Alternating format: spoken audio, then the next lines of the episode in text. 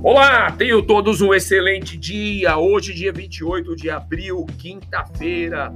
Eu sou Alexandre Silva e esse é o nosso café matinal com a mesa de renda variável da Luri Capital, para nós falarmos um pouquinho aqui sobre os mercados, tanto o mercado internacional, os seus riscos e o nosso mercado doméstico também.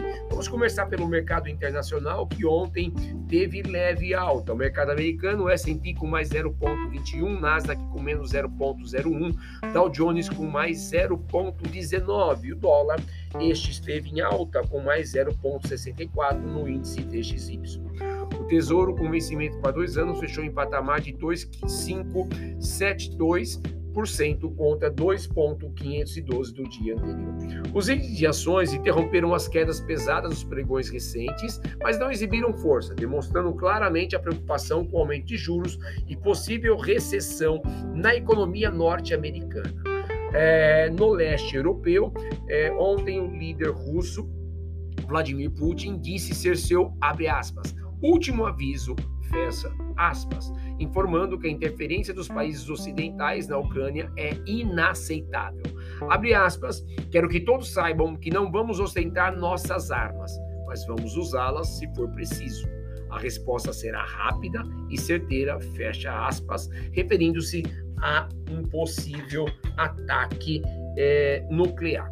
Na China, em Xangai, caíram pelo quarto dia consecutivo o número de casos de pessoas infectadas. Em Pequim, o número de novos contágios permaneceu abaixo de 50, passando a impressão de que o surto de Covid começa a ser controlado.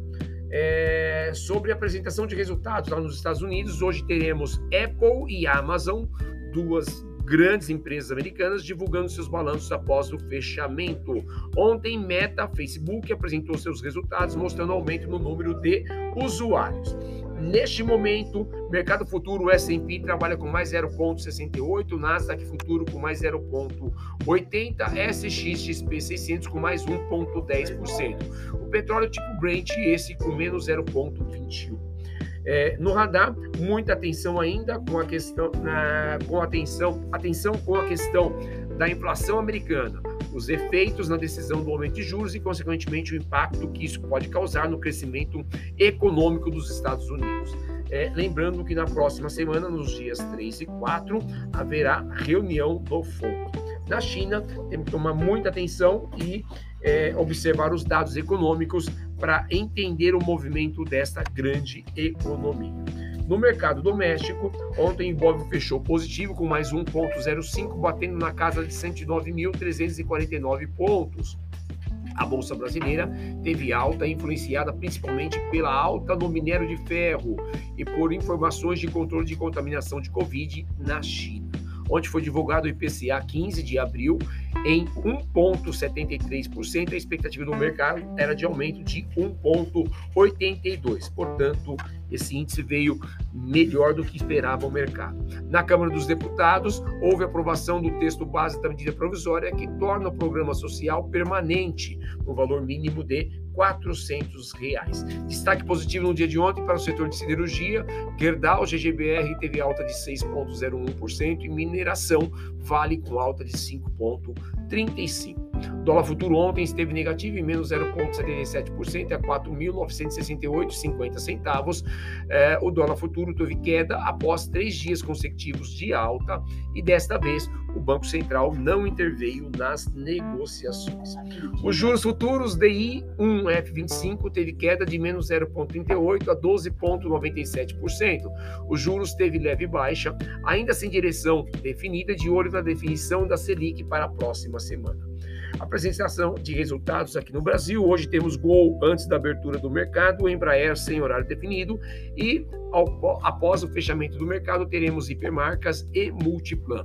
Ontem Vale apresentou seus resultados é, abaixo da expectativa do mercado, mas uma boa notícia é que ela apresentou a informação de recompra de até 10% das ações em 18 meses e isso superou o resultado negativo apresentado ontem.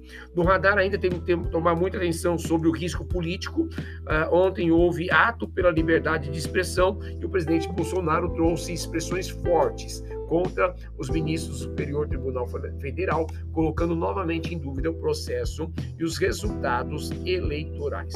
Fluxo de capital estrangeiro.